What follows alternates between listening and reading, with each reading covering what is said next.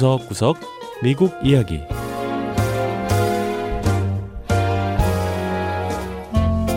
미국 곳곳의 다양한 모습과 진솔한 미국인의 이야기를 전해드리는 구석구석 미국 이야기 김현숙입니다.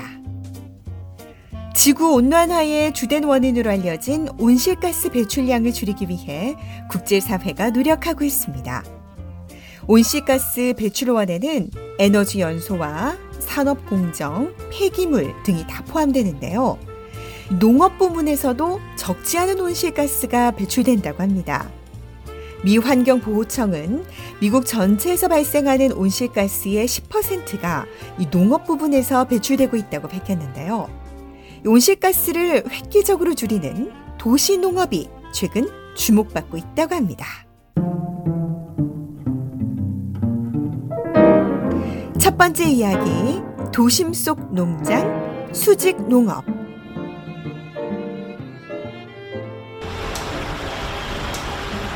농사를 지으려면 식물을 심을 땅이 필요한데요.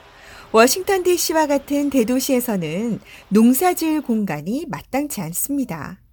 하지만 요즘은 인공지능 AI 기술을 이용해 도심의 건물 안에서 수경 재배가 가능한 일명 수직 농장이 등장했는데요. 아파트처럼 수직으로 식물 재배판을 차곡차곡 올려서 식물을 기르는 방식이지요. 디스트릭 오브 콜롬비아 대학의 도시식량센터에서도 바로 이 수직 농장 사업을 진행하고 있습니다. Controlled environment ag uh, is able to grow anywhere between 3 to 10 times as much food per. 이 대학의 토머스 위트 연구원은 수직 농장과 같은 재배 방식을 도입하면 어디서든 농사가 가능하고 전통적인 농경지보다 3배에서 많게는 10배에 달하는 식량을 얻을 수 있다고 설명했는데요. 또 실내 공간에서 기후적 환경을 통제할 수 있기 때문에 해충의 피해가 적고 따라서 제초나 농약 사용도 줄일 수 있다고 했습니다. 게다가 수경 재배이다 보니 영양분을 따로 줄 필요도 없고 화학 비료를 쓰지 않아도 되는 것이 장점이라고 했습니다. 그러니까 경제적인 면을 따져볼 때 이 수직 농장은 기존의 농장보다 면적 대비 생산성이 훨씬 높은 거죠. 이 수직 농장에서 키운 농작물은 이 지역 비영리 단체나 구호 단체로 기부된다고 하는데요. 이 농장이 도심 한가운데 있다 보니 도시 소비자들에게 빠르고 안전하게 농산물을 공급할 수 있는 것도 이 수직 농장의 강점이라고 합니다. 이 농작물 이송에 따르는 환경 오염도 줄이고 음식물 쓰레기를 줄이는 효과도 기대할 수 있다는 거죠. on average in the US, the food miles can add up to anywhere from 1500 to 2000. 버지니아 주립대 지속 가능한 도시 농업 학과의 레너드 기틴즈 교수는 미국에선 평균적으로 식량이 식탁에 오르기까지 1,500마일에서 2,000마일, 즉 2,400km에서 3,200km를 이동한다고 밝혔는데요. 우리 식탁에 오르는 이 농작물이 이동한 거리를 다 합치면 엄청나다는 겁니다. 자, 그런데 사실 누구나 자신이 사는 집안이나 집 밖에서 농작물을 기를 수 있다고 전문가들은 말하는데요. 태양빛과 약간의 공간, 그리고 인내심만 있으면 된다는 겁니다. 기틴지 교수는 심지어 아파트의 협소한 베란다에서도 농산물을 기를 수 있다고 했는데요. You just have to match whatever you're growing on maybe the amount of sunlight that you're you're getting. 집에 태양이 드는 정도에 맞게 농작물을 선택할 수 있다는 겁니다. 만약 빛이 드는 시간이 6시간을 넘어 8시간 정도까지 이른다면 토마토나 고추를 기를 수 있다고 하고요. 만약 빛이 별로 안 든다면 잎채소를 길러볼 수 있다는데요. 근대나 시금치 같은 건 해가 별로 안 들어도 잘 자란다고 하네요. 이 수직 농장은 환경적인 이유 외에 도시 지역 식량 조달에 도움이 될 수 있다는 점에서 또 각광을 받고 있습니다. 오늘 2050년이 되면 전 세계 인구가 90억 명을 웃돌게 되는데요. 인구의 3분의 2는 도시에서 거주하게 될 것이란 관측이 나오고 있습니다. I see us more as almost revolutionaries, right? We're revolutionizing how food is grown, where it's grown. and 위트. 연구원은 이러한 상황에서 수직 농장은 농업에 있어 혁명으로 본다고 했습니다. 어디에서 어떻게 식량이 자라고 또 사람들에게 어떻게 공급하는지에 있어 대변혁을 일으키고 있다는 겁니다. 자, 일각에선 이런 수직 농장과 같은 현대적인 농업 방식을 일종의 유행으로 보기도 하는데요. 하지만 전문가들은 앞으로 도심 농장은 필수적인 농업 분야가 될 것이라고 말하고 있습니다.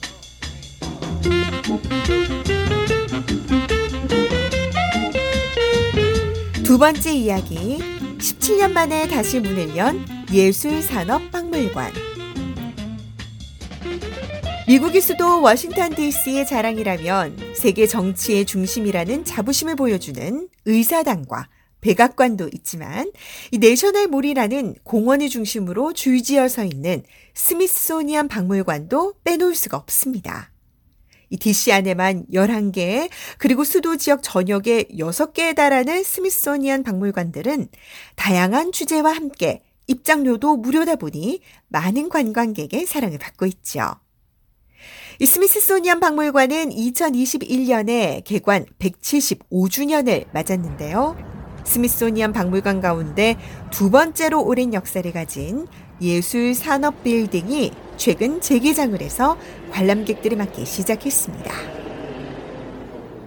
개관한 지 140년이 된 예술 산업 빌딩은 지난 2004년부터 문을 닫고 이 개보수 작업 중이었는데요. 스미소니언 개관 175주년을 맞아 미래라는 주제로 임시 재개장을 한 겁니다. You know, I hope visitors leave here with the ability to imagine the future they want and not the future they fear. You know, 레이첼 고슬리스 예술산업박물관 관장은 관람객들이 전시를 통해 두려운 미래가 아니라 자신이 원하는 미래를 상상하며 전시장을 떠날 수 있길 바란다고 했는데요. 사람들이 미래를 걱정하는데 많은 시간을 허비하고 있지만 정작 우리는 우리 앞에 다가올 위대한 생각과 해결 방안들을 기대하고 상상하는데 시간을 보내야 한다는 겁니다. 이번 전시는 미래에 만나볼 수 있는 150가지의 전시물로 구성되어 있습니다. 하늘을 나는 자동차부터 기후변화, 미래의 슈퍼 영웅에 대한 전시물들이 전시장을 가득 채우고 있죠.